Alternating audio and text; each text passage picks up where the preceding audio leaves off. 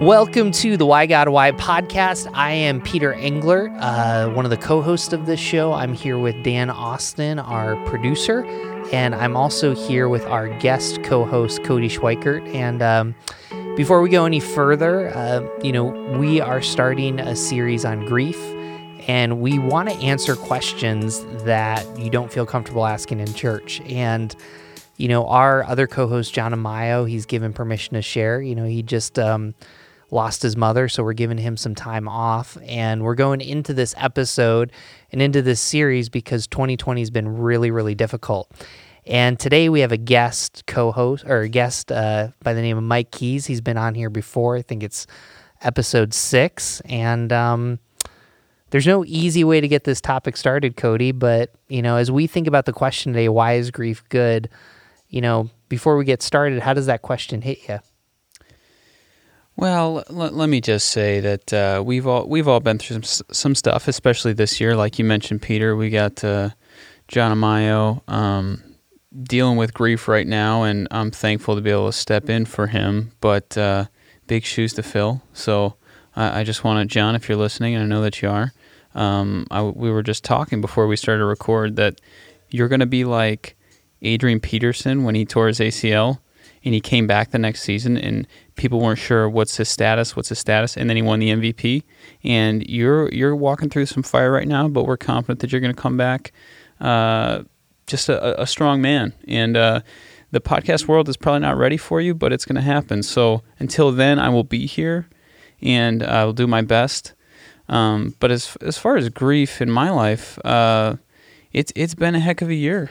I am uh, I'm I'm sure we'll we'll get into um, the nitty gritty of it, but this has definitely been the hardest year of my life um, with the COVID stuff and the personal stuff, and uh, yeah, it's something I've unfortunately become familiar with this year. Yeah, and I'm glad to have Mike back on. You know, all three of us are close friends. You know, Mike, uh, you know, works in the marketplace in Rochester, and um, you know, has served at Browncroft Community Church, and he serves on the board for 441 Ministries. And, uh, you know, Mike's got quite a story about grief. So, without further ado, in our first episode of this series, Mike, good to see you. Hey, Pete. Thanks for having me. You know, you know, let's start here. I'm just going to give this question to both of you.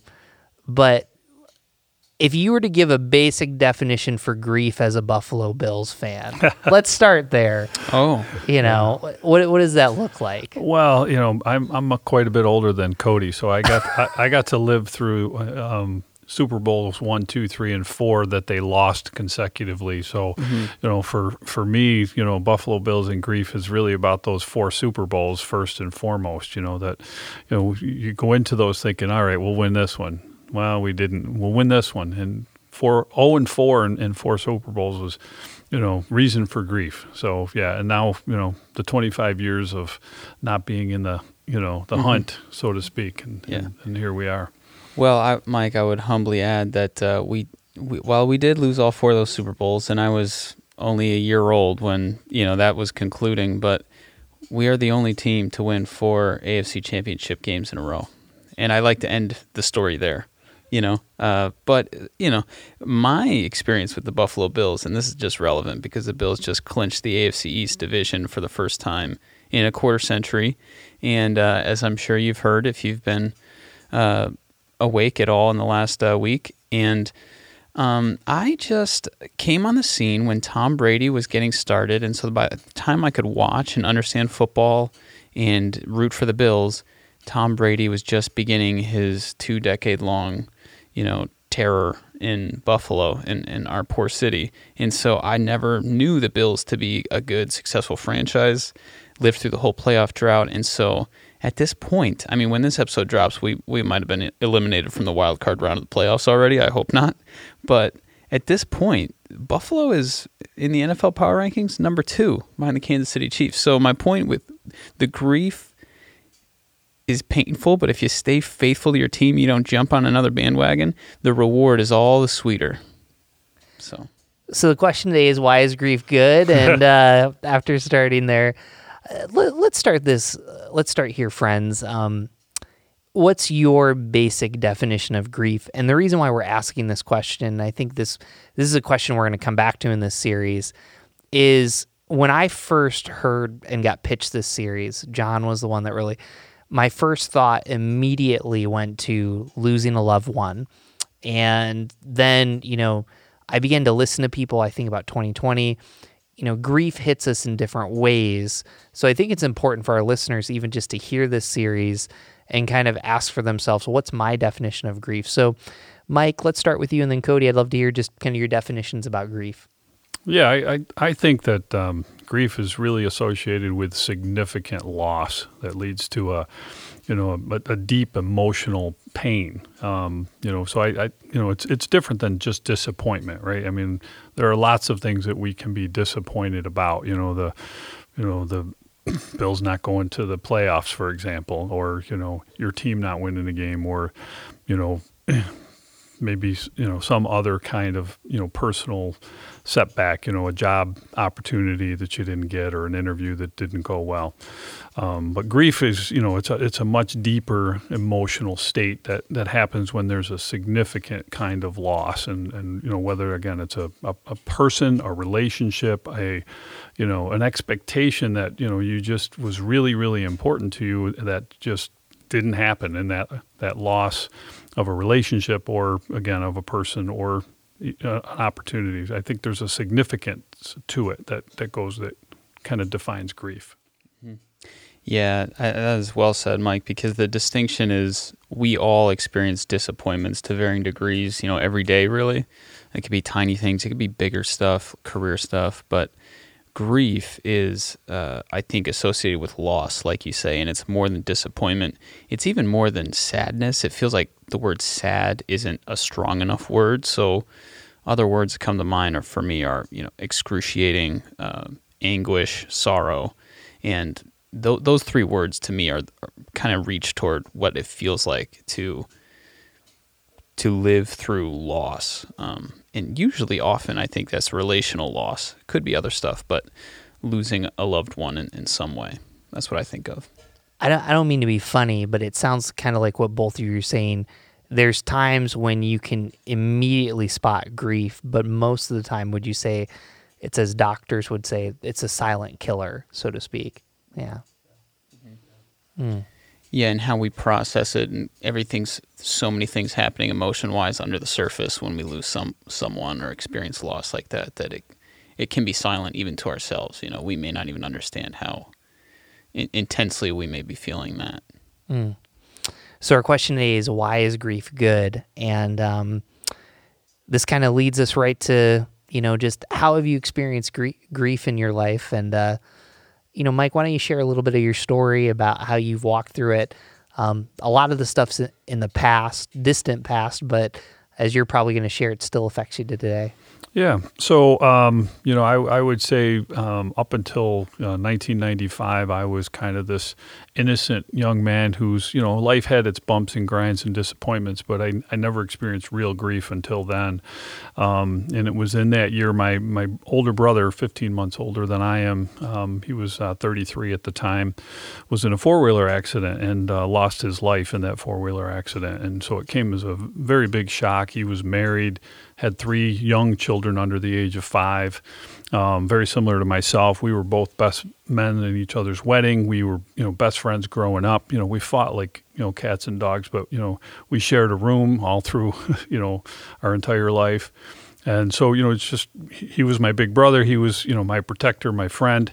And for the first time in my life, I experienced a kind of loss that I just could never imagine. I, I just never you know, thought, you know, it, it, it, was more than just a wake up call for me. It was almost a transition into what I thought was this whole new world of adulthood. I, I started to see the world in a whole new different light.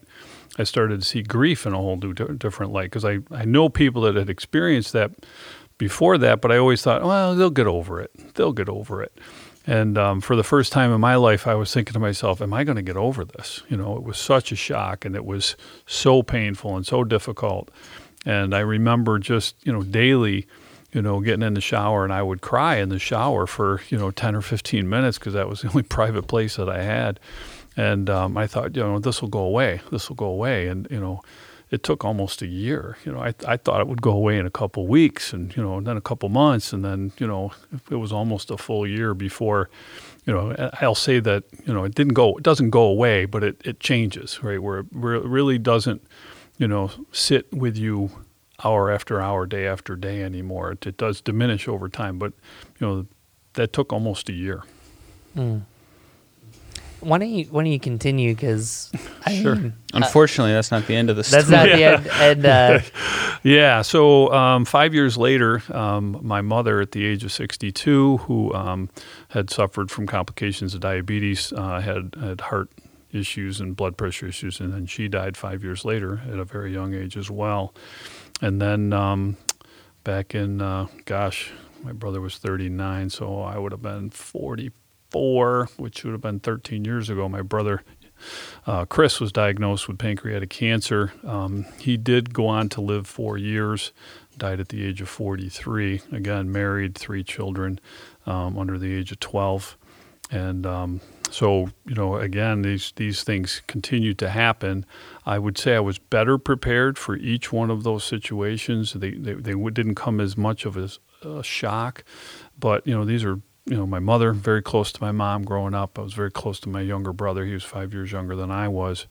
Um, you know, and by then we were, you know, adults and spent a lot of time together. So um, just this this series of grief that continued. Um, but you know, I, I think I was better prepared. Um, I, I, think both emotionally and, and otherwise. But you know, it, it just it still you know knocks the wind out of you you know, uh, one thing I, I just want to kind of ask you, and then you know, I kind of want to let Cody kind of share some. some this is a little different podcast. I mean, we're starting a different series, and I think this is good. But you know, you've told me you followed God. You know, you followed Jesus your whole life, but there's there's been moments kind of between those years that you know you've even said to me, you know, I was a little bit more on versus I was a little bit more off. So, you know, how how did following Jesus impact those three losses? You know, what led kind of where? Yeah. So, um, as, as you said, you know, I, I I came to Christ, you know, I would say as an adult um, at age 14, and, and that was a big part of my life. Went off to college, kind of drifted away, and then when my brother died, um, that was the the key event that really brought me back and and you know shook me and said, hey, you know, you you got to get back to your faith. You've got to you know pay attention to this. This is this is all that's going to get you through this, right? Mm. I mean, I, my wife was tremendous at that time, um, and you know continues to be a great support in moments of grief. Um, but my relationship with Christ at that time, which you know, thankfully I had built the foundation earlier in my life, so I, I knew exactly where to go because you know, in those moments you do feel um, very alone.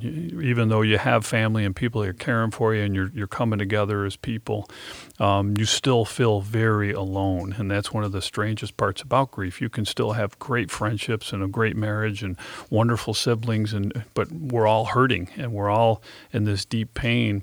And, and it's, it's your relationship with Christ that you can grab onto as, as kind of this, you know, um, life preserver in many respects, and and you you just go there because you you know you had realized that you know, only God's going to carry me um, through this um, day in day out, hour after hour, and get me to the other side of it. Mm. Yeah, yeah, Mike, I, I, resonate especially with what you said about the the loneliness of it, and um, even with really healthy relationships around you, that it can so easily feel like you're alone. And my experience with grief this past year has you know, about a year ago, my uh, my marriage actually just began to collapse, really unexpectedly, shockingly. Um, th- things came to light that I just had never anticipated, and um, a year later, um, I fought fought tooth and nail. But a year later, I'm going through the divorce process, you know, and it's not something I ever dreamed I would I would go through. I mean, it took marriage vows so seriously and never wanted to walk through this, but here I am w- walking through this, and the the pain of that um, sustained is what has been so challenging for me because you stub your toe, and if you stub your toe, I mean, we all know how badly that hurts, right? And it's if it's it's hard to to not uh, drop some some four letter words, right? When because that pain is so intense and immediate and sharp. Uh, but what happens after you stub your toe? It hurts for like one Mississippi, two Mississippi, and then it's it's mostly gone, right? It dis- it dissipates pretty quickly. But with something like a divorce, and a, and a divorce is, I mean, we're not built for divorce. That's not the part of the plan. We're not supposed to get divorced, right? So there's this uh, unnatural kind of consequence of it that feels like the death of a loved one. I mean, in my view, a marriage is the most intimate relationship you can have with an, another human being, um, even closer than parents and siblings and what have you. So losing that is really feels like a, a death and, and a mourning and the grief comes and it stays and that's where the, the analogy with the stubbing your toe it doesn't it doesn't go away after two Mississippi I mean it's here I am a year later uh, you know when all this has begun a, a year later and I'm still I, I, wish I could say I'm over it and I'm I've moved on and I'm a perfectly you know well adjusted adult you know but uh, the pain sticks around for a while and in light of eternity, it won't it won't it'll feel like you know a snap of the finger. But right now, the the sustained pain of grief is um, what stands out to me. What I find interesting about listening to both of you, Mike, I, I think about your brother with cancer. Um, you know, Cody, I think about the process of divorce. Um, I'm wondering about the similarities of walking through something um, that you kind of know is going to end badly. You know, it, there's a number of different people that experience cancer. Uh, you know, you, you hope against all hope, and there's a little bit of ambiguity, and then someone passes. And, you know, with a divorce, you know, there there might be, I mean, pushback. There's this kind of similarity of I'm I'm kind of walking through this until it's final I mean, what's that like? Do you guys see similarities in both of those, or like with the finality of it? Yeah, like, like permanent. Like, I, from what I see from someone in the background, is you kind of know this is going to happen, you know. And with cancer, you know, sometimes a lot of times people survive depending on the cancer, but you kind of know that that reality, like the volume's turned up, and with a divorce, it's even turned up louder. That I'm walking through, I mean, you're walking through this year, you know, you walk through a couple years with your brother, you're like, this is on the table. I mean, what's it like before knowing that, knowing that that's probably the outcome, and then afterwards knowing that that happened? Yeah, I, I would tell you that it was very interesting. My, my brother did live four years. He, his diagnosis, they told him he would live six months, and so the so there's this kind of initial shock and there's a grief that occurs right then because you know that his life is going to come to end. Pancreatic cancer, um, it, it, there's two types, and he had the non-treatable kind. Other than you know, you can give him some chemotherapy to extend his life, and so he lived four years. And they, you know, they called him the miracle guy because very few people live that long with pancreatic cancer. And um, so the, there was a first stage of grief, and then you know the six month mark came by, and his you know tumor markers were good and everything was good. And so for the next, you know, roughly three years, we, we kind of almost ignored the fact that he had cancer other than his treatments every week that, you know, made him sick and he had to deal with, with that um, weekly illness.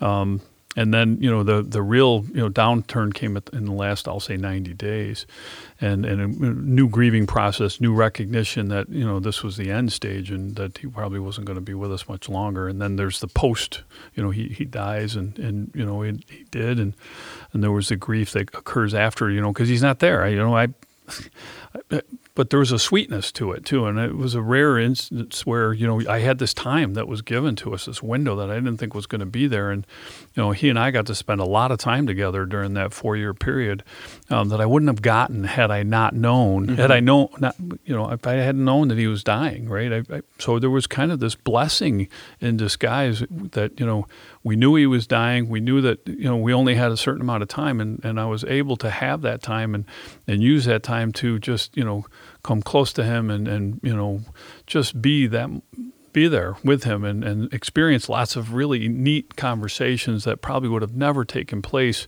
you know, had he died suddenly, you know, like my older brother had done. so it was you know there was a there was kind of this mixed blessing in, in this in this situation, um, but you know the the grief is still there. There's still that you know that loneliness that comes after the the you know the pick up the phone ready to make that phone call and he's not there at the other end. And I had gotten used to that, calling him two, three, four times a week if I wasn't going to see him that week. And um, you know that's the hard part. You really like you just miss that connection. You miss that opportunity to be with him in, in that way and just have a meaningful conversation or even just joking and having fun. But um, you know, and thankfully he was a Bills fan, so that was that was helpful as well.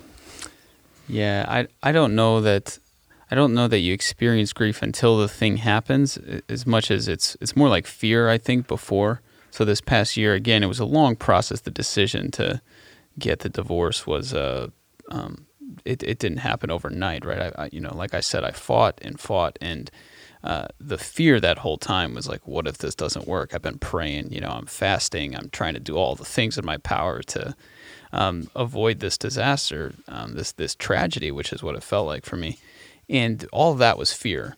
Um, but w- when you know when I realized that this this is not only going to happen, but it's happened and it's it's done. That's when the grief comes in, and I don't know what's worse, honestly, the fear of what am I going to do if this happens? I can't survive this, you know. And then once it comes, obviously it hurts really, really, really badly. But then you realize I'm surviving this, and there's hope ahead. And uh, I know I'm not going to pretend I'm happy right now or things are going well, but there's hope ahead and this thing's not going to kill me. So, yeah. You know, it, it kind of sounds like, you know, listening to both of you respond, there's there's certain moments it's not like the volume of grief is at 8 8 out of 10 all the time. Sometimes it's a 2, sometimes it's a 3. And even when there's finality, there might be it turned up to a 10 but then for the rest of your life there's that hum. Is that how you'd explain it or is there other ways? No i, I think that's a good analogy. I, I think it does work much like that. You know you can you know at the, at the beginning the intensity you know kind of like you know stubbing your toe is very very high and and you get very little relief from day to day. But but over time you do get more and more relief. You do get you know whole days where you don't think about it and it doesn't affect you and, and you know you might say a prayer at the end of the night and and there are these sweet what I call memories right of of, of the good days from whether it was a, a photo or you know a song that came on you know um, just something that re- maybe reminds you of that individual and, and, and the good times that you, you might have had with that individual or, or that somehow that you know God is speaking through some picture event or song um, to kind of say, hey, it's going to be okay, and this this person's, you know, where they're at, and you're where you're at, and, and you're going to end up okay. And um, you, you, do get those sweet reminders um, from time to time. Yeah, and I, I, was as I was walking through the midst of the storm, really in the peak of the pain, so to speak.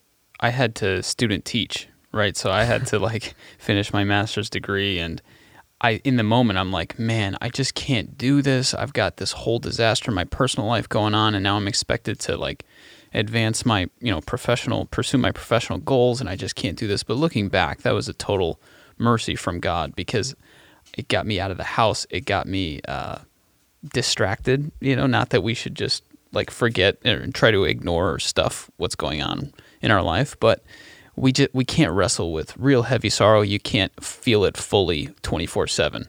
Uh, it'll it'll crush you. And so the Lord put many things in my life, uh, friends and you know Bill's victories, as shallow as they may be, um, things to give me just a little bit of like rest from walking through the yeah the grief. So you know I, I we have a question about you know what do people get wrong about grief, but I, I kind of want to back up because what what I'm hearing from both of you is, uh, you know, one of the things that I want to make sure our listeners realize is grief comes in all forms. So, Mike, you know, on paper, I can see you lost three loved ones in about a 10 year process. Cody, I can look at the end of your marriage.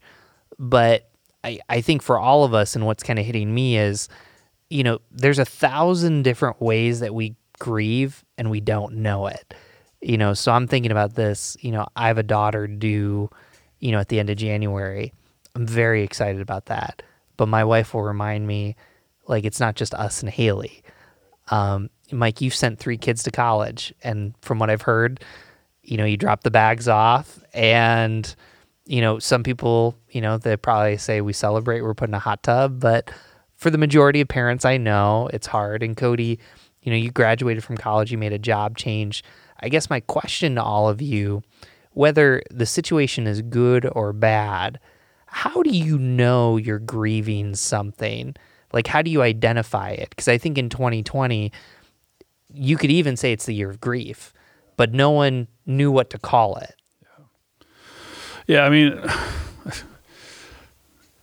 I, would like to say it's you know it's as simple as that you know it's it's the stuff that we dwell on, but we dwell on a lot of stupid stuff too. So, um, but you know the the things that capture our hearts, you know, um, that the things where where you you just feel this kind of um, emptiness. You feel this this kind of it's a, such a strangely different kind of pain than you than you experience when you, you know, the fear and anxiety of drop. You know, the first time you put your kid in the car by themselves, or the first time you drop them off at college. That's a there's a there's a sense of loss, but there's also the sense of joy that they're they're growing up. They're they're mm-hmm. experiencing the, the the next level.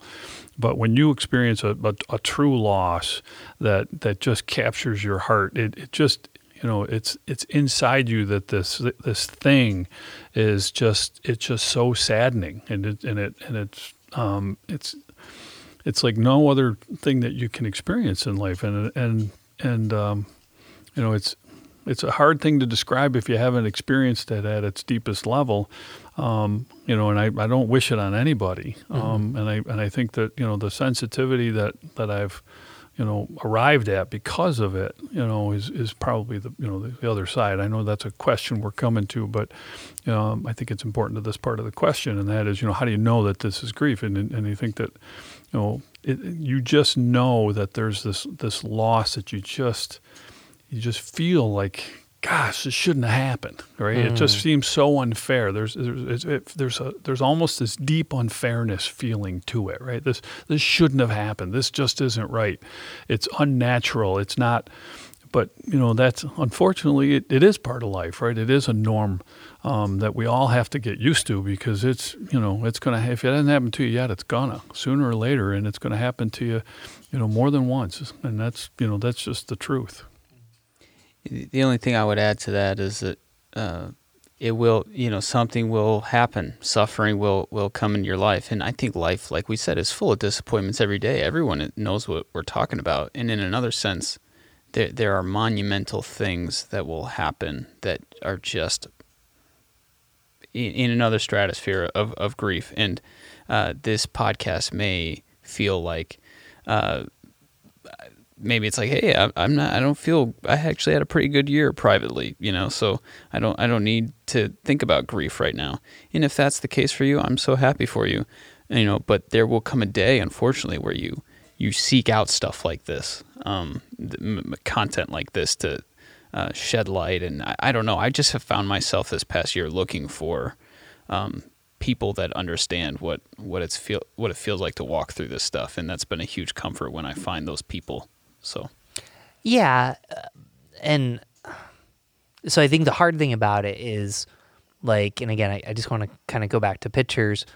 The grief that you both are talking about is like a huge boulder and putting, or I wouldn't say a boulder, but a huge rock that you just put in your pocket. Like that rock might change, but you know, I'm even thinking about most people what they experience is they've got 20 pebbles in their pocket. Mm-hmm, mm-hmm. You know, one or two pebbles you can handle. You know, so you know, I'm thinking about, um, you know, the the listener out there that works for five years and so desires to get promoted, you know, in their job, and it doesn't happen, and they've got to make a decision: Am I going to stay in my role or go somewhere else? I'm thinking about you know, when John and I were talking about this, you know, e- even in high school, you know, there's spots in my high school, probably even more so in college. It's like, oh yeah, the back of the library. That's where I asked that girl out, and she said no. Like, and you know, I think one of the problems is like 2020, and as we go into 2021, like when you stop and see that. So I guess I, I, I want to push you a little bit more. It, it's not even what you're grieving, maybe even identify. Like, I know for me, if I'm grieving, I'm either watching too much TV, um, I'm like pushing at work way more than I probably should. Um, I'm trying to pre- like, even as I thought about 2020, there was a moment where my wife said, like, I was on the phone. I think I was on the phone with John Mayo.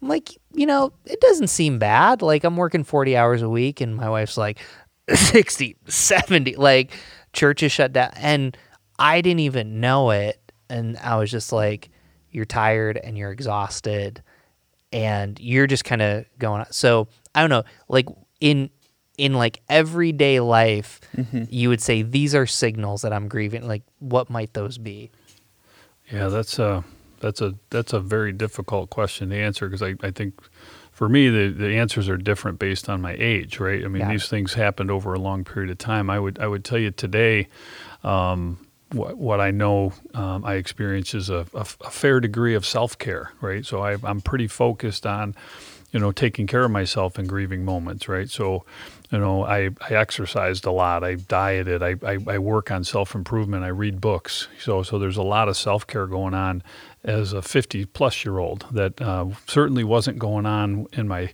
early 30s when my brother died. You know, I, I think there was much more sadness. There was much more distraction. There was much more uh, workaholism, right? I mean, I easily had a job that I could pour myself into 70 hours a week. And um, certainly that's, that was the methodology I used in my younger days was to just try to ignore it as best I could. Um, you know, I was thankful my wife was very good at pulling me out of that. My sisters, um, you know, back then, you know, they were going through the same grief process, and they said, "Hey, let's let's meet for lunch once a week. Let's talk about it. Let's share stories."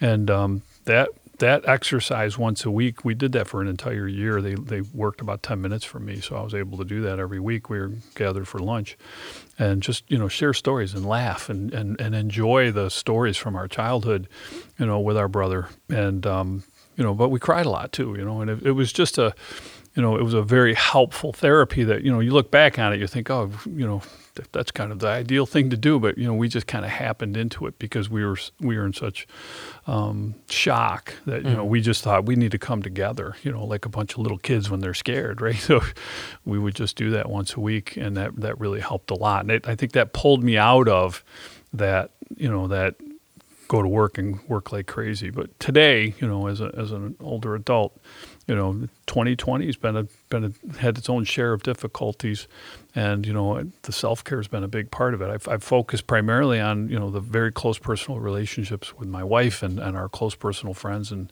um, and then you know just a few people that matter, our kids. Um, and then you know my own self well being. Right. You, you've been working out. I I mean, I, have. don't know if pe- are we watch. I don't know if you guys are watching this, but uh, I yeah, we we've been working out too. I think, Mr. Keys. So these but- these guys both work out with me, so yeah, and they're almost catching up. They're, Well, get, they're getting there. someday. Yeah. you, you know we don't want to record me doing a pull-up but uh, anyways well what- what about you like what signals to you that there's something and mike I, what i like what you said was it, it wasn't just you were doing something it was it sounds like if my levels are down in my everyday life of you know working out eating and even just reading like that's what it's not like when these levels are off I, i've got to check that out but cody what about you Well, I would say I, I would take your question in a tiny bit different of direction when I think about the the rock in the pocket versus the bunch of pebbles. I've been thinking about um, just how heavily I've been leaning on the people in my life. So folks in my you know my Bible study, my small circle, and um, Mike Keys, uh, who's been an incredible friend to me and his wife uh, during this season.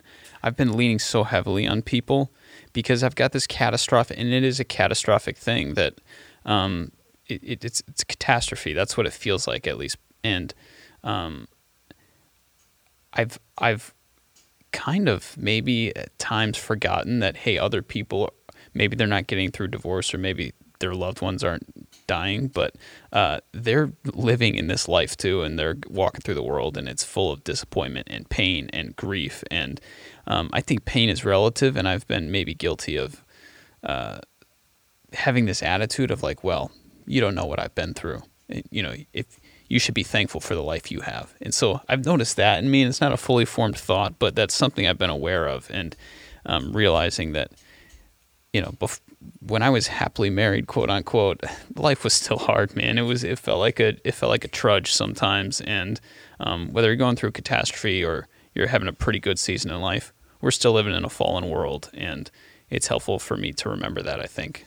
You know, I want to push back on that because I kind of disagree with you because Okay. the and, and I think this is where the and and maybe this kind of gets into what we get wrong about grief because what annoys me as a pastor, you know, is I'll talk to someone and and this happens inside the church and outside the church. You know, they'll tell me their story, which is like a country song, like my dog died, my wife let me left me, and you know my job stinks and they're like, but you know what? Johnny over here has it worse. And and like Why, why does that get under your skin, Peter? well because this is why it gets it.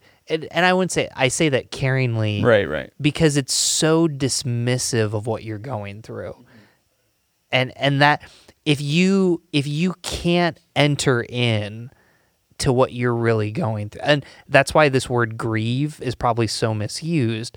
Because if you can't say this is tough, like mm-hmm. if the first words out of your mouth are, you know what, there's people that don't have something to eat Yeah. and and here's the deal. Let's play the pic- comparison game. You can talk to anybody and they can find someone Yeah. that's suffering more. And if you don't like identify that, and you know, I, I guess where I agree with you is there are, you know, I'll channel my keys here. There's times when I'm grieving over something, also known as venting over something, and Mike's like, you just got to shut up. Like, and he says that in the most loving Greek New Testament way he can. Like, we got to talk about something else. Like, this is, but for a lot of people, like, they don't sit down long. I don't know, push back on me. So your problems aren't aren't significant, but other people's are, Peter. Yeah. well, but that, I actually think that's what gets me in trouble. Yeah. is is like you're talking about everybody else's problems and if you don't and you need both like let's just be honest well, it's the attitude of if if you a friend comes up to you and say, "Hey, I'm I'm grieving. You know, I've just lost someone I love dearly." What what will they say? Their reaction is to say, "Oh, there there's lots of fish in the sea," or "They're in a better place now." Right? So, and they mean well, but their response reveals something. Say, "You should not be grieving. Grieving is all, only and always bad." And I think if we were to transition into what do we get wrong about grief, it's this idea the verb grieving.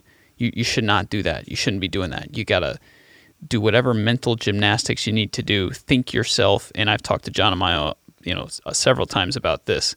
Our, our propensity to try to mm, think ourselves out of pain and discomfort when we feel it. And you can do that mentally, or you can you can drink a bottle of whiskey, or you can uh, eat the cupboard, or um, you know go down the YouTube rabbit hole, or you, you could even cheaply, and I say this carefully, but you can cheaply start tossing around the Romans eight twenty eight cliches. Okay, and I'm I'm very cautious to say that Romans 8:28 is a cliche because it's not. It is a beautiful truth and it's one that suffering people need. But there's a way to throw it around cheaply in a way that I don't think Jesus would, which is to say that, you know, there's a whole book of lamentations. There's the passage where Jesus wept. Um, and there is we do have an ultimate hope and thank God we do. But there are moments when hurting people just it's okay for them to hurt and to grieve for a, a limited period of time, but a period of time. And I, I don't know. I, I think what what do we what do we I want to hear from you guys. This is the I think the most interesting question here is what do we get wrong about grief? Yeah. Well, I, I think there's a, a number of things that we get wrong about grief, but um, you know the. I would say, you know, for me, the the first thing that, that I learned is that you know the world goes on, right? To, to Cody's point, the, you know, you're you're you're in a grieving moment, and you know, everybody's lo- loves you during the funeral. They might even love you up to a month later, right? Um, but two months later, the, the friends start to fall off, the calls fall off. Three months later, they've pretty much forgotten, and they they're assuming you know get over it and move on. We're all back to business as usual.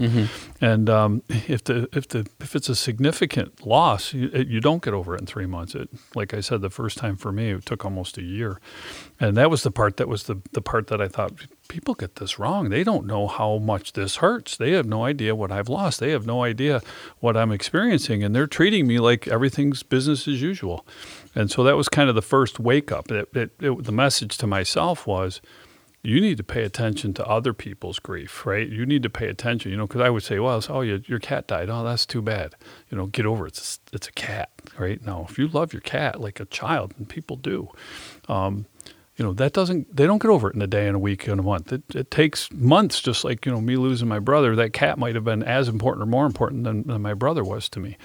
Um, and I think that's the first thing that we have to realize is that there's a whole lot of people out there that are grieving different things, right? You know, the the the breakup of an important relationship, the breakup, the loss of a loved one, the loss of an animal, the loss of, you know, a church community, right? I mean, there's lots of different losses that people experience that are very significant and they don't get over them quickly. We're, we're not wired to get over them quickly because if, if we got over them quickly, then they didn't mean much. Mm-hmm. And if they didn't mean much, what's that say about us, right? I mean, if we're really in the game, to your point, which is, you know, your loss shouldn't be a comparison. Your loss is your loss, and you should be able to experience it and embrace it, and and and have it be as meaningful as the relationship or whatever it is that you, that you lost, and it, and it may last a, a significant amount of time. So that's the first thing I would say that I learned is this this compassion for others, and that that people's loss is real, and it, and it lasts a lot longer than most people think. Um, the, the second big thing that I would say that, that that people get wrong is that you know God disappears in those moments. He does exactly the opposite. Mm-hmm. You know, he shows up and he's he's right there. And and if you'll only submit yourself right to to that you know relationship and you will only just you know say to cry out to god that you know i need your help i need your healing i need i need the kind of peace comfort and joy. I want to refine my joy. I don't need to find it every day all day tomorrow but i over time lord i need this pain to dissipate mm-hmm. and i want to i want to find joy again. And it, and it can be steps. It can be little pieces of joy along the way. But if you do that, if you're willing to cry out, if you're willing to submit, if you're willing to humble yourself and say, I, I need you, want you in this moment, um, some beautiful things will happen. And God will do things, some amazing things that you just can't imagine. You know, I. I tell different stories about different just dreams I had about my brother after he died and, and, and they were gifts, just wonderful gifts of of, you know, memories and time that we had spent as younger people and and they were just these beautiful, wonderful, almost little video vignettes that I, you know I got to re-experience, you know, in my sleep. Um, and, and it sounds a little weird and strange, but you know, those are the kinds of things that, that God starts to do. He starts to heal you, and He starts to show you the joy and the sweetness of that relationship, and and you know, just all the things you start to reflect on all the things that that person meant to you, not just the loss. So. I uh so to go back, I mean, completely agree with that. Uh, number one, I think the problem that I already stated, which is people are just too dismissive of grief. Whether kind of like what Mike said, people that are listening to you, they're dismissive, and then I think personally, you can be dismissive. You know, the the second thing is uh, people don't want to talk about it. Uh, so so that's just you know everybody grieves differently, so it is subjective, but uh, it wasn't hard to ask Mike and Cody to talk about their grief. Like, you know, we were at each other's house. I said, Hey, I want to do the first episode with you two. And both of you were like, Yeah, I want to talk about it. Like, and I'll, I'll never forget there, um, there's some close friends that go to Browncroft. They lost a child. And, um, you know, I, I asked her, it was about a month after it. I said, Do you want to talk about your child? And she says, Yes, please ask me about it. And, you know, we're, as humans, we complicate it. And I think what people get wrong about grief is number one, people don't want to talk about it. I think from what even you're saying, three months world went on, no one asked me about my brother. You know, you were having lunch with your sisters, which was great. Um, and even you, you're talking about and Cody, you're talking about people coming around you, but I mean, we don't ask. No. You know, like when someone goes through a job loss, you know, what's that like? You know, I'm thinking about Dan, our producer here. He, he doesn't even have a microphone, so I can just say whatever I want. Dan had a great transition. You know, he he moved from a great church down in Corning to here. You know, and there's things and people that he loved about it, and took a new opportunity. You know, it's not like people are always asking Dan, Dan, how you doing with this transition? I'm now he loves Browncroft because you know I'm here. I don't know. Well, I'll let him shake his head, but you know, we don't ask. Like, what, even to the, what do you want to be asked about that? Mm-hmm. And the third thing I'd say, you know, dismissive, you know, people don't want to talk about it, but um, just asking people what you can do, you know, and sometimes people don't have an answer. So, you know, you come in and you go, you know what, do you need a meal? you know, I, I, think about this. Kate Bowler, who wrote the book Everything Happens for a Reason and Other Lies, that I believe. Great book. Highly recommend it. She's been through cancer. Who knows? Maybe someday we'll have her on the podcast. Kate, if you're listening.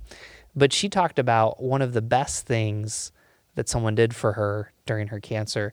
There's a family that just sent her a $100 Amazon gift card. That doesn't hurt. it's not offensive. Yeah. Um, yeah. My my address, by the way, is. but you know, yeah. So I I think there's ways to love and you just have to be intentional. And, and that's the thing, Peter, is that I think people. I'll, I'll, use, and I don't think John would mind. I'll use this example because John is a dear friend of well, all, all of ours, right? But um, yeah, he's a dear friend of mine, and um, I know he's grieving right now. And there's an kind of an unspoken rule that you give it time. Don't I don't want to bombard him with texts, partly because I know he hates texting as much as I do, um, and probably as much as Mike Keys does. Just the act of texting is tedious for him. Um, but I. I want to show that I care, but I also want to give space, and so it maybe that's a whole different episode. Is how how should we care for grieving people in our life? Um, but there's also some that that's kind of a tricky thing to navigate because uh, somebody may be alone and dying for to talk about you know the kid that they lost but you know, it's socially it could it could come off as rude to even bring it up. But it, it I don't know. I, I, I think people and Mike, I'd be curious. I think people honor effort, yeah. and even you know, uh, there was a pastor, or it might have even been a counselor that even taught me. You know, you call and you always have an out. You know, mm-hmm. I'm going to call you once a month. I'm going to leave you a message or I'm going to send you a text you don't have to respond. You can call me. You can tell me when to stop doing it. Just just like the mm-hmm. text messages, press stop. You know. Right. Right. Reply stop. You know, I'm gonna email you. Yeah. And when you tell me to stop, I will. You know, and that's kind of the clarity yeah. that I don't. Yeah. I don't know, Mike. What do you think? Yeah, I, I think that's a great point. I, I think you know, again, having experienced this from the other side you know, one of the things that I appreciated is is people that, and I, I was again just dumb luck. You know, I had a client at the time who was a therapist, and um, I also had a um, person um, who worked for me. My office manager was a, a grief counselor. Interestingly enough, right? So um, I was very lucky in that, and, and that I remember my client um, came to me. I, I I actually received a promotion shortly after my brother died. And she came up to me. Um, we had a reception, and it was probably three months after my brother died. And she comes up to me and she goes, do you think it's too soon? And I said, I go, what do you mean? She goes, well, you know, that's that's a substantial loss that you've experienced. I go, she goes, you know, how are you doing? And I said, yeah, I'm, I'm doing okay. She goes, no, really, how are you doing? and I said, um, honestly, not very well. She goes, okay. And and so, you know, she goes, you know, you should come over for lunch. We'll just just hang out for an hour sometime. And I thought, yeah, I'll do that. And we did. And and so I think one of the things that, that, that I like to do is, is often after someone experiences a substantial loss is, you know, immediately let them know I'm there for you, I care, mm-hmm. you know, quick note, a nice card, word of encouragement, um, you know, a meal. But I think three months from now, when all the dust settles and everybody's disappeared and everybody's gone back to life, is to come back around mm-hmm. and say, "Hey, how you doing? Let's get to let's get together. I'd love to have lunch with you. I wonder, just want to check in with you, see how you're doing."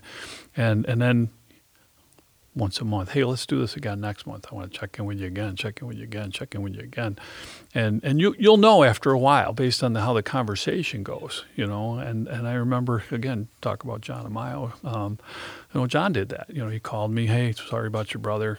You know, two months later calls me up hey let's go grab lunch we went lunch I, I, you know and we had a conversation and i'm sitting there and i'm talking to john and john's one of my closest friends and and i'm crying right yeah. over lunch in applebee's right and i'm thinking yeah. what is going on here and I, I didn't expect it but you know you have a you have the you know and this gets to the issue of you know what's your relationship too right you're mm. you're not going to do that with somebody who you who just know casually but you know somebody you know intimately that you go spend time with and you can ask those kinds of intimate questions he was asking me. Um, I was able to share with him, and then the emotions pour over. They just come out, right? Because it's somebody that you care about, that you know loves you, and that you can be your honest self. And you know, so here I am in Applebee's with John Amayo, you know, you know, and he's just, you know, he just puts his hand in my hand, and we just, you know, nothing, didn't say anything, just sat there. We just sat there for a couple minutes, and um, but I think that's that's what you know true concern and consideration looks like. It's it's this, you know, again, and it's based on the depth of your relationship. You know. Yeah. And, and John is great at that, and, and, as are both of you, I know. But John called me over the summer once and was like, "How you doing, man? What's up? How, you know, how's it been a couple weeks? How you doing?" And he's like, "You can, we can talk about uh, what's going on, or we could talk about how beautiful Josh Allen is. You know, just and he, it, you know, he's just such a socially gifted guy that he very naturally gave me two easy options. I didn't have to be awkward about whatever. So I think we probably talked about both, but um, yeah, that is that is a, a wise word there. Well, you know, let let's um, this has been a great intro episode, so I hope that all of you tune in. Um, you know, make sure that you rate this podcast and share it with your friends because I'm sure, you know, you're going to go through grief. There's people that are going through grief this last year. So, you know, let's kind of close with two questions. Uh, let's go back to the original question Why is grief good?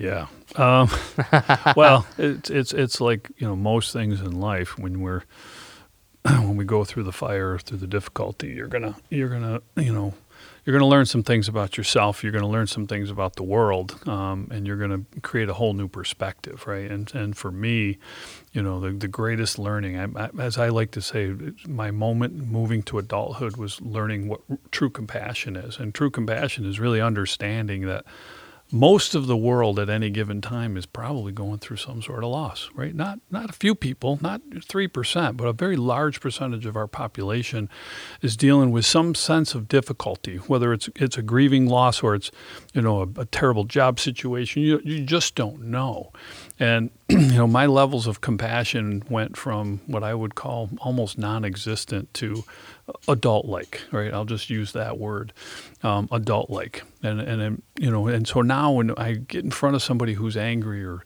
or nasty or behaves in a way that just seems inconsistent with the situation, my first question isn't what's wrong with this person. Is my first question is I wonder what's going on beneath the surface. I wonder what difficulty this person is faced with that they're they're behaving in this way. This isn't about me; it's about them. It's, it's I don't know what they're experiencing. So I think that you know that's that's the big lesson uh, for me. You know, when it comes to whether it's grief, that just compassion is so necessary in this world, and and there's never too much of it. Mm. I think about. Uh, I don't know who said this or how long it's been floating around, but I've found it to be so true this past year is that you know God does not promise that you will not suffer, but that when you do suffer, when you suffer, and it'll come, you will be made more like Christ. And you know the the passage from Isaiah, you know, when you walk through the waters, you know, the the river, the waters will not sweep over you. When you walk through the flames, you'll not be set ablaze. Those images, that that promise that this suffering isn't wasted, even if you can't understand what's the purpose of this. Why are you why are you allowing this to happen, God? And that gets into a whole theological uh, box of can of worms that we don't need to open right now. Um, as Peter glares at me, but um, but with a big smile on my yeah, face as this camera right. will show. that's right. But the the promise that hey, this isn't wasted, and that it's it's producing for you a, a glory that you will get in the path of obedience. Um, riches at the end that uh, it'll it'll be worth it. Um, it the suffering, you know, what we get will outweigh the suffering, and knowing that there's a purpose, even when you don't understand it, I think is a, a good promise. Um, I I was thinking about when I was in high school and the first time I saw high definition TV, and you know it was in Sam's Club, and they had a Sony PlayStation. I don't even know which one it was at the time, and I just remember it clear as day. You know, I I could play the NCAA football with number ten from Texas because they weren't allowed to put the names on the Right. bag, but Vince Young, and like when I first saw that, and every time I see a video game now, I'm just like, that looks so real. But I go back to that moment and I'm like, that just looked so like I felt like I was actually playing as, you know, Vince Young. I think that grief in its best form turns turns your life from standard definition to high definition. You begin to see you begin to see the colors and the and, and there's multiple ways. I think both of you have kind of brought up, you know, you treat other people differently. You're kind of a, but I, I also think you become more thankful. Um, you know, Mike, you were you were sharing about, you know, you had four years with your brother, and I know that we'd all love to say that we would spend more time with our loved ones and stuff like that. But there's something about knowing that someone's gonna die that those conversations come quicker. Um, you know, I think about, you know, just even the grieving of 2020. Um, I went through some stuff. I wouldn't say it, you know, look at me breaking my own rules. I mean, it was hard. It wasn't as hard as what Wasn't everyone- nearly as hard as what I've experienced, Peter. Oh, there you go. There you go. Touche. Touche. But you know, I I think about my worst moments. Usually, were followed up with an hour with Haley. You know, driving in the car, and how much more meaningful that became. Um, you know, I, I think about this morning. You know, just some anxieties and stuff. And here's my daughter. You know, we have you know, I'm not going to say the name, but the Amazon Echo, you know, it, they're doing a song and she's like, dance with me. And I, I think that, that grieving has a way of, of maybe making things in high definition in a way that you wouldn't have. You just see things you don't see. Not saying you want to go through that, not saying you'd ask to go through that, but I don't know, even listening to you two, it just seems like that's there. So I think that's Yeah. part of making you more like Christ. You know, Christ saw, he was awake, he noticed things, and he was grateful and courageous and compassionate. And you become more like those things when you're following Christ in, through the, the trial. Speaking of speaking of Jesus, look, look at mm-hmm. you. Oh, it's well. like it's like your it's like your co-host. Well, that is a Starbucks this bottle. is a cold, brew. I am not swigging uh, a real brew.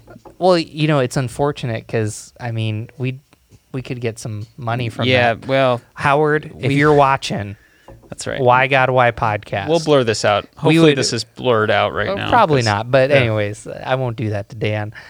you know, what does Jesus have to say about grief being good? Um, Cody, I'm going to let you start. Yeah, you got to sure. say, and uh, Mike, whatever we get wrong, heresy or truth, you can clean us up. Okay, so I'll just say I'll share a story about um, just I think what was the the height of the the, the suffering of the, of the past year, which I've talked a lot about already. But there's so many months where I wasn't sure if if the marriage would survive or not, and I was doing everything in my power, and I was confused. Why am I at, at a standstill here? Why am I hitting a roadblock? Why is there no path to healing opening up? I'm doing everything I can. And I just remember um, laying in bed alone, and I was uh, so confused and so hurt. And I just God brought you know the story of Lazarus to my mind, and uh, I, I've heard you know Pastor you know Dr. Tim Keller uh, preach a few good sermons on this story, and one one thing that sticks out to me is that we remember the story of Lazarus. Jesus shows up. Um, this this man has died, and he speaks, and he comes back to life. And there's this celebration, and they're worshiping God, and it's this beautiful miracle. But the and I could be wrong. But I think the shortest passage in the Bible. Right? Jesus wept, and he wept before he uh, raised Lazarus from the dead. And even though Jesus knew what he was about to do, he knew he was about to um, break death and Lazarus was going to be back in moments. He paused and he wept. And for me, that's where I was. I was I didn't see any I didn't see any uh, healing in sight. And I'm like, this looks hopeless. And it wasn't, but in the moment it felt that. And Jesus just wept with me that night. And I, it hurt and I was alone. But it's, it's, I don't know, want to, I don't want to call it pleasure, but there was this intense comfort that I experienced because I knew I was not alone, that Jesus was with me, and that He's experienced suffering that I can't even imagine. So surely He can relate to what I'm going through, and He's present. And He's present through His people physically, right? But the church, you know, my brothers in Christ came around me and they were there and they wept with me and they knew how to walk with me through this. And so um, I woke up the next day and my circumstances had not changed, um, but I knew that I was not alone. And he constantly reminds me of that when I forget. So, um, yeah. You know, similarly, you know, throughout the Bible, you know, we're we're recording this in the midst of Christmas, um, you know, and just I'm struck by the fact that you know this commercial, somewhat hopeful, positive holiday, and you're seeing tweets and things of people saying, "Yeah, there's 3,000 deaths from the coronavirus." I mean, that's that's a heavy number. And I think about the you know the passage when it comes to tears. You know, God will wipe away tears from their eyes, and there's there's a number of different references you can look it up or just even hints to that. I think we we we so jump to God wiping that we forget he doesn't say stop crying. You know, so, you know, I experience this as a parent. You know, there's times when my two and a half year old cries and it's kind of like, you know, mom and dad, I'm I'm really hoping that you have this soft spot in your heart. I'm really manipulating you. And then there's other times that she cries and it's actual pain. You know, she might be tired. There's something else kind of going on. And as I think about the grieving, why is grief good? I think what the gospel says is God wipes your tears, but he doesn't tell you to stop crying. And, and I think that that's a huge difference because I think what we tend to do is it's stop crying, stop grieving. And, and God's saying, no, you're going to grieve, you know, and we all know you were talking about Romans 8:28 all things work together for good for those who love God. You know, whether you're a Christian or not, I I think you all have heard someone say, "Oh, it's just going to get better." Maybe it will, maybe it won't. It gets different, but I think the the beauty and the joy of the gospel is there's a savior who is grieved, who has cried, who's experienced that that he doesn't dismiss your tears and your cry and when when he's saying he's going to wipe your tears away, that's not because he doesn't deny the reality, but he's there with you. Mm-hmm. Yeah. Yeah. No, I, I, agree with everything you guys have said. Um, you know, my favorite verse relationship to this topic is, you know, Jeremiah 29, 11. You know, I, I know the plans I've made for you, declares the Lord, plans to prosper you and not to harm you, to give you hope and a future.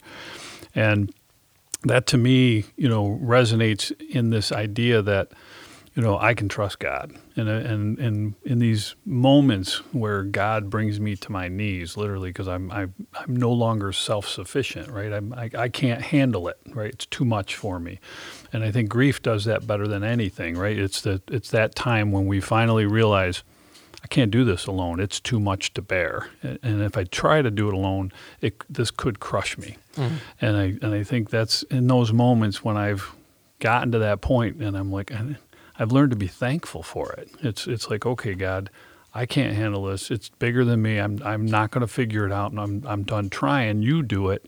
You take care of it. I can trust you and you know you've taken me around the corner as i call it right because it feels like a corner and i just don't know what's on the other side i wish you would show me what's around the corner but i, I have to wait and i have to go through this time period of grief and to get around the corner but when i get around the corner god does have something better for me, right? And it, and the something better may not be better, right? It's not a change in circumstance. It's often, often a change in perspective, right? It's a change in myself, right? The, the circumstances might not have changed much, um, and I might have a different set of problems, but my perspective on those problems has changed, and my peace and my joy is not as easily stolen by by the world anymore because I know, you know, whatever I'm being pulled through, there isn't around the corner, and and, and God is going to teach and, and and grow me, and when I get around that corner.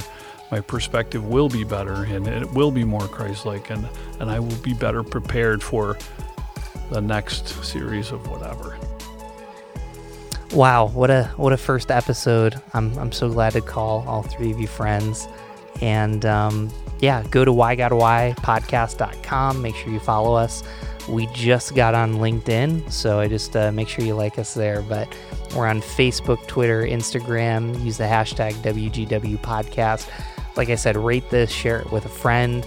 Um, you know, we really, you know, we know that a lot of you are going through a hard time and no matter where you are, we hope that um, just this question meets you where you're at. And um, we look forward to seeing you on the next episode. Thank you so very much.